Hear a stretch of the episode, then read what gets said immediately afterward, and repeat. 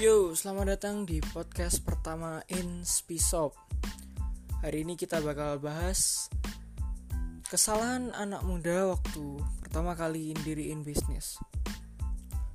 Kebanyakan dari mereka tanya, Bang, kenapa sih produkku nggak laku-laku?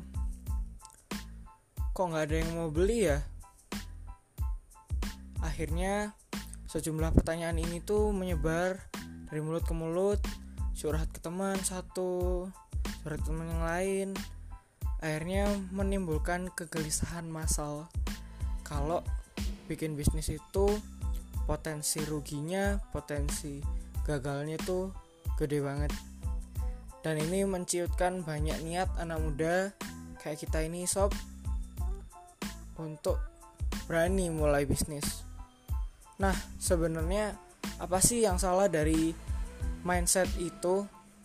Apa sih yang salah dari orang-orang yang kebingungan jual bisnisnya?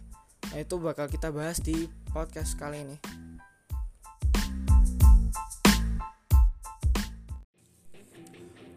Yo, selamat datang di Inspi Shop, inspirasi dari shop.